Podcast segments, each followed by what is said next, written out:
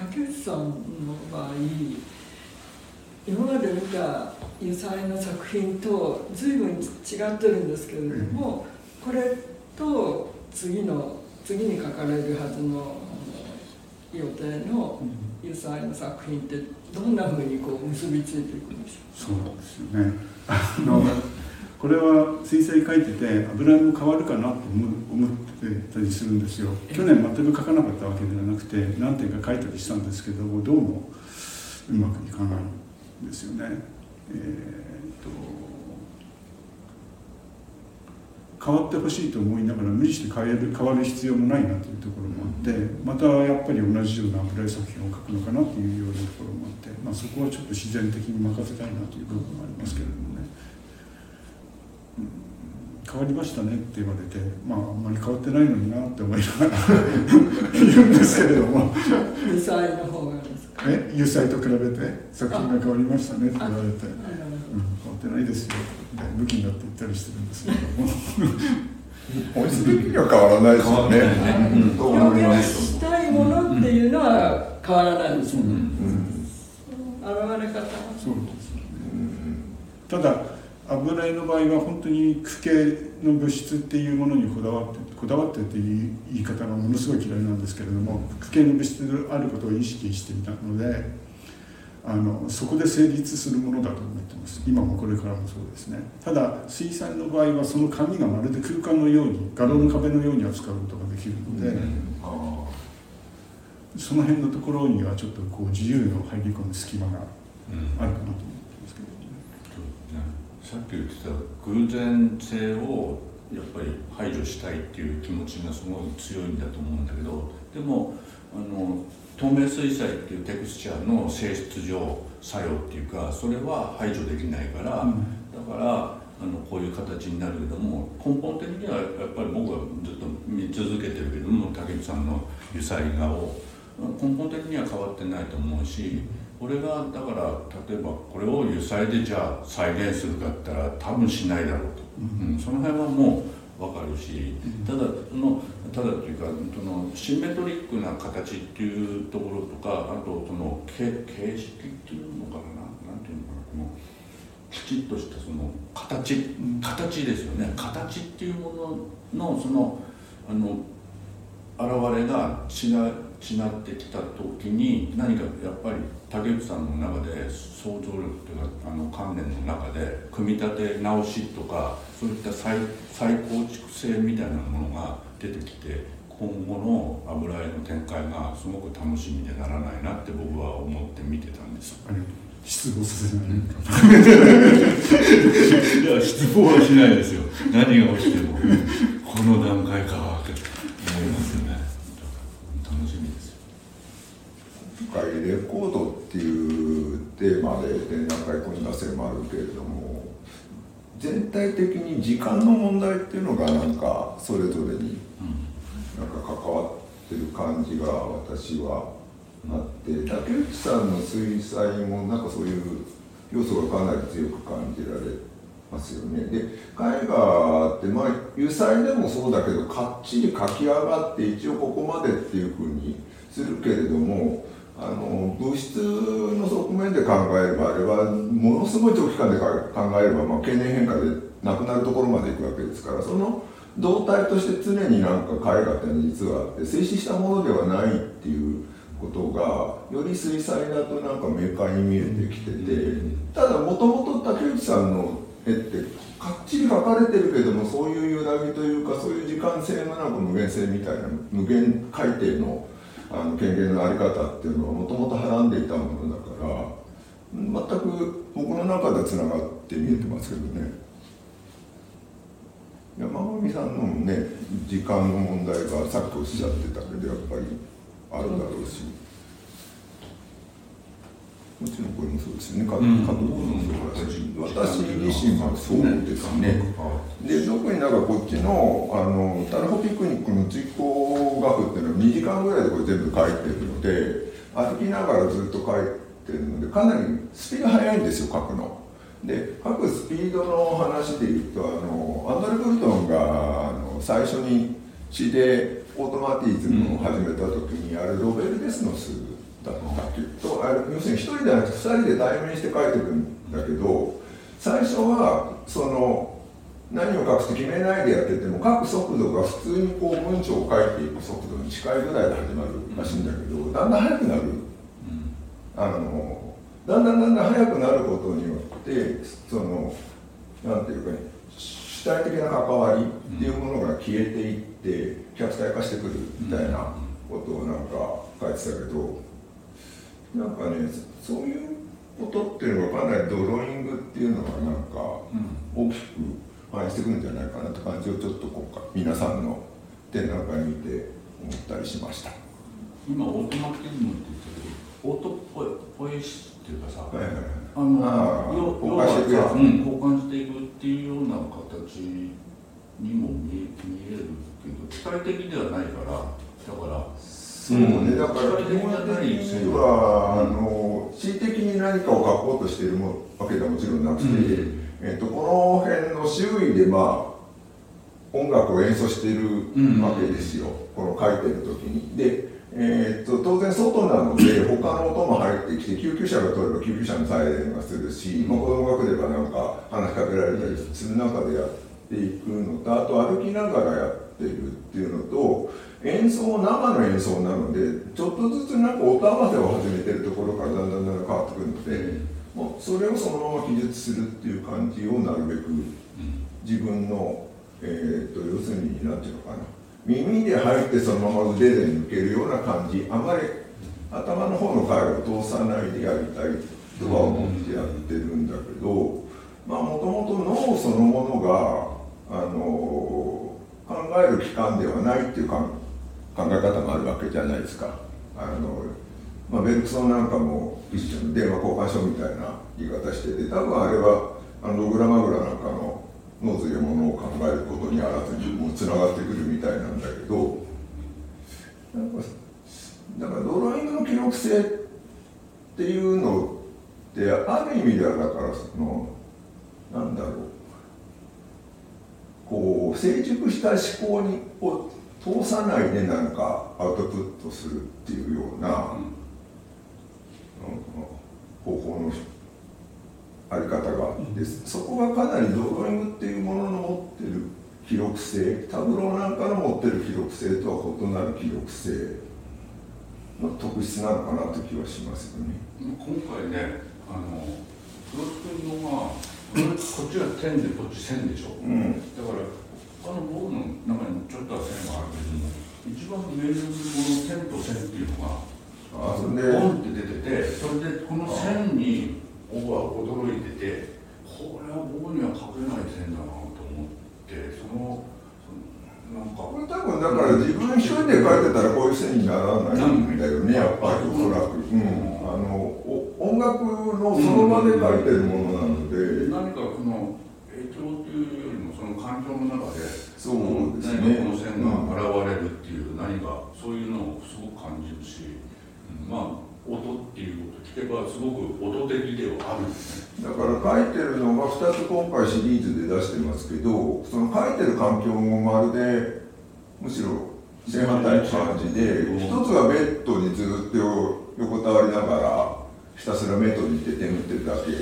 だし一つは外で歩きながら書いてるので、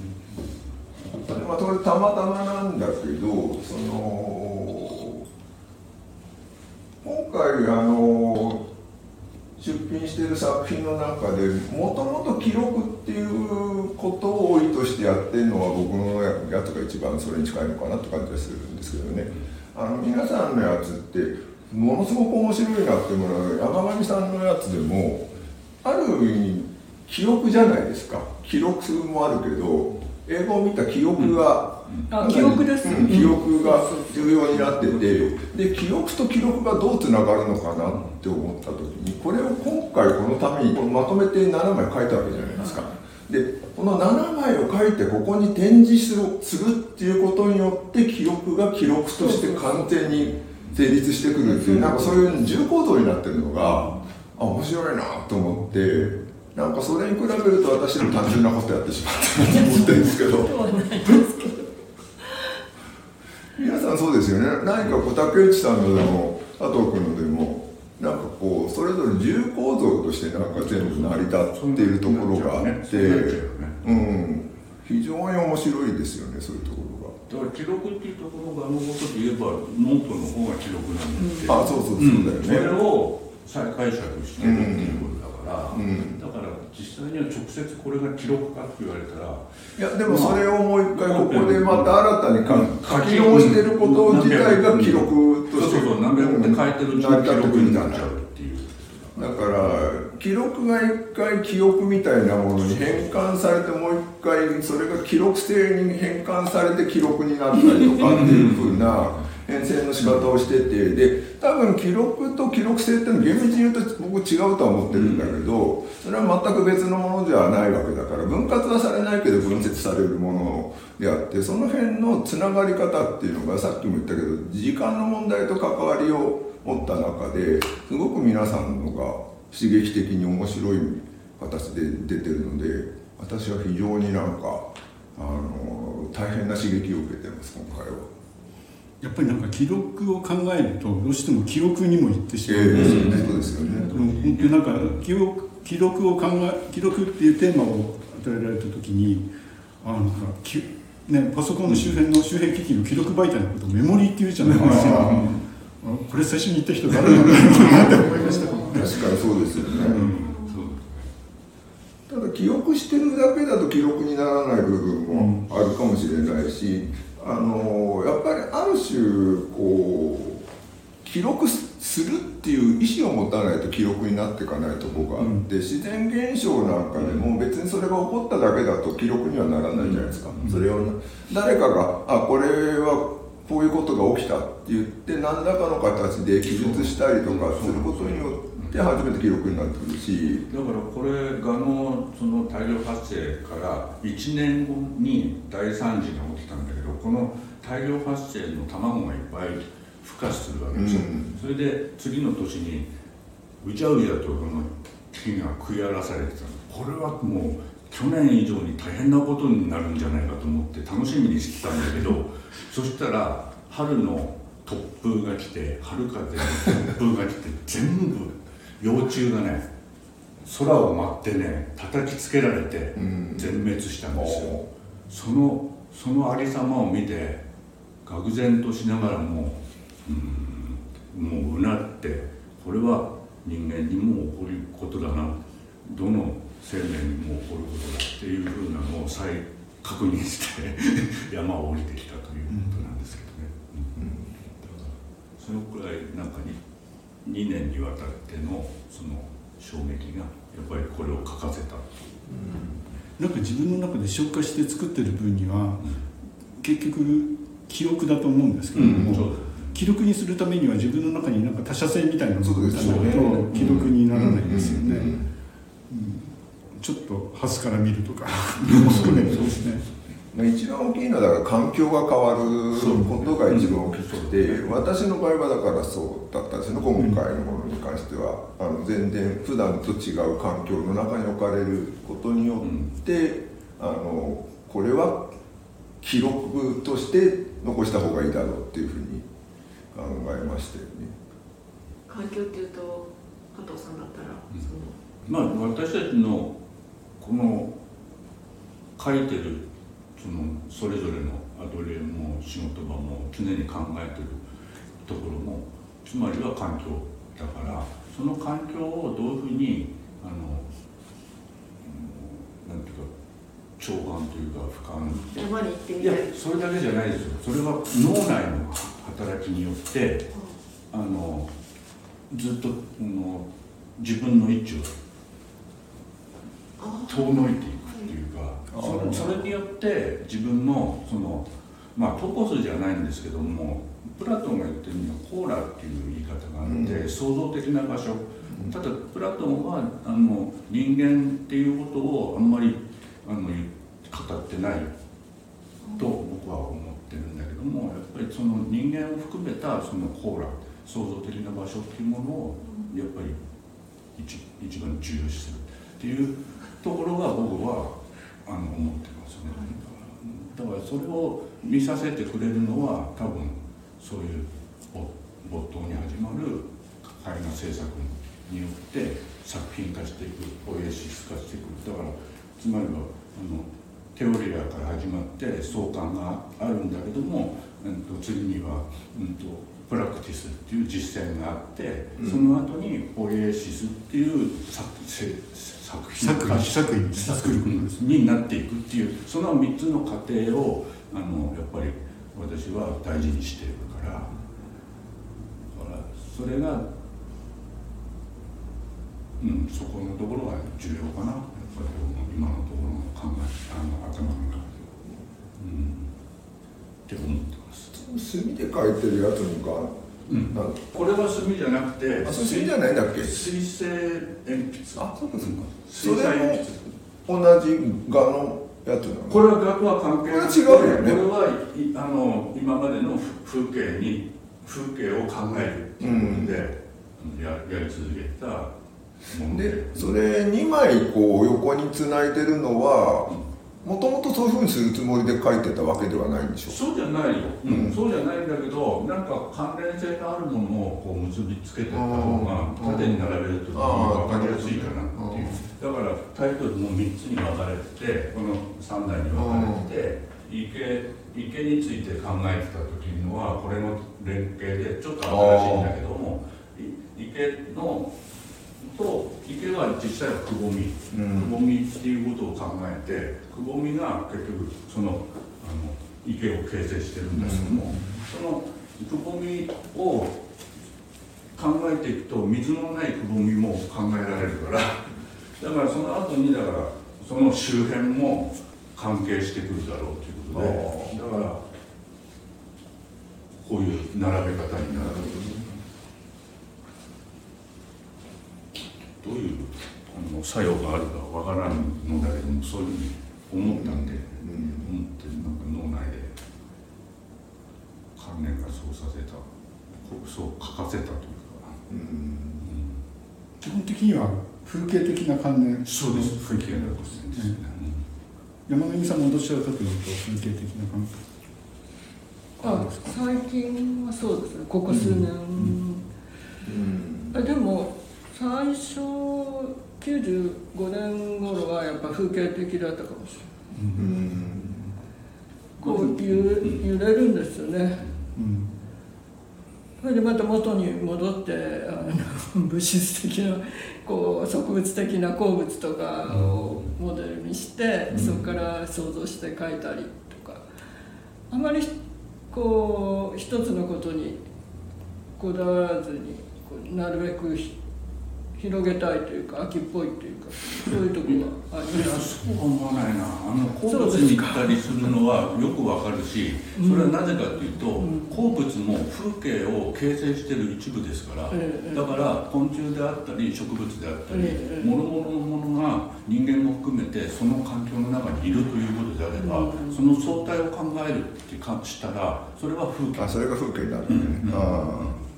なるほどそういう考え方ななぜ鉱物に惹かれるかっていうと、その生物の持つような欲がないっていうんですかね、うん。物理科学の結果としての鉱物があるうんのであって、あのそうじゃない生き物っていうのはみんなこううん。どうやって食べるかとかどうやって子孫を残すかっていうその欲が、まあ植物も含めてですよね。うん。でもあの鉱物っていうか金属から生命,、生命が生まれたからだから同化以下を繰り返してきてそれで生命になってきたから、ええええ。そもそも鉄だしええ地球だから鉄から生まれてるわけだしだから我々の体の中には血液の中に鉄が入ってるわけで鉄がなくなったら我々は生きてないっていうことになるから。だから鉱物は何もそのあの生命体と関係ないわけじゃなくて本当に関係ないわけではない。もうもうがっちり組み合ってるわけでミネラルですからね。だからそういう意味で言ったら全てのものがこのち作ってるわけだから。そうするとあのやっぱりす全ての物質は有機体になったり無機物になったりそれを繰り返してる。それその連環の中で我々は生きててその中でそわ我々は考えて、うん、こういうし仕事をしてるわけですよね、まあ、書いてる本人が人間なわけですから、ね。いくらまあ無欲な古物を書いたとしても、うん。やっぱそこにはあの欲があるわけですよ。書きたいとかなんかもっといいものを作りたいとかね。まあ、風景という観観念とん。風景画っていう観念違うもちろん違うんですけど、自分はいつも絵描いてて思うのは、あ風景描いてないなって思うんですよ、うでどっちかといったら人物あ人物。人物表現。私も人物だと思います。人物表現のそうだなと思うんですあよね、すごい刺激受けます。こう表あの表現の幅ってみんな違うじゃないですか。そんな簡単に還元はできないんです。けどね竹内さんの場合は人物。そしそれがまた聖人。聖性を感じるんですけど。加藤さんの場合はやっぱり風景エセですから まあ芸術家っていうのがまあち実ょっと俗かもしれないですけど。黒須さんはいつも書いてらっしゃるのとは違いますよね。あ今回のは全然違いますね。あのやり方も違いますしその意図してることも違うし置かれてる環境も違うし全部違います。ね、それすごく今回感じましたでいつもはこの空白っていうのがないぐらいびっしりと、あの隅々まで書かれるのに対して今回このやっぱりドローイングっていうのは余白があってもいいものだっていうふうに思いますけどもそうですね。れを感じます。確かに。もうひたすらもう点打つことしか考えてないのでこっちのもう心拍物に関しては。だからあんまり余白とかまあ当然目閉じちゃってるのであの見てないのであんまりもう絵画空間みたいなことってのは全く考えてないですよねやってる時。に。でもこれ見事だね、もう感いや不思議なことになんとなくねそれで44枚あるんですけど意外と重ならないんですよね形がね。不思議なことに、であんまり見ないでこうあんまりっていうか全く見ない。あ全然見ない。全く見ないでえーっとだからまあ寝て描いてる時もあるし多少こうベッドを起こして描いてる時とかもあるけれども基本的にはこの辺を置いてこうやって心臓にこう手当ててそのリズムに合わせて手打ち続けるってだけなので。僕はこれ見た時ね。まず精霊みたいなものを感じたね。うん精霊おー。みたいな何が起きて起きてるなって来てるなってこうなんかこう有機体うん割と有機体有,、機的な形だったけど、そうですねうんうん。点を打つことによって何かこう神秘さが増すっていうかその、うん、だからまあ結局ほ本当にこれを記録しようと思ってやってるんですよとその自分のその時のあり方を。あのだからまあそこに置かれて、まあ、自分のその身体的な状態っていうのと、まあ、周りの環境とかも、うん、まあこう狭いところに押し込められててっていうこともまあもちろん関わってくるんだけどなんて言うんだろう。それを全体として何かこう記録していく、まあ、そそこでしかできないこと。まあなんていうかあのそれは単純にそこの病室にいるからっていうその置かれてる環境だけじゃなくて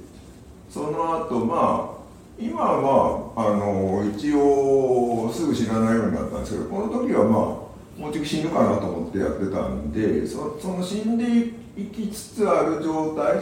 ていうものをある程度何かこううんどこかこうちょっともう少し離れた自分のここから離れたところから客観視して何か記録を最後に残していけないかなと思ってやってたものだったんでまあ特にだからどうしようとかって意図なくやってる感じですよね。ただだから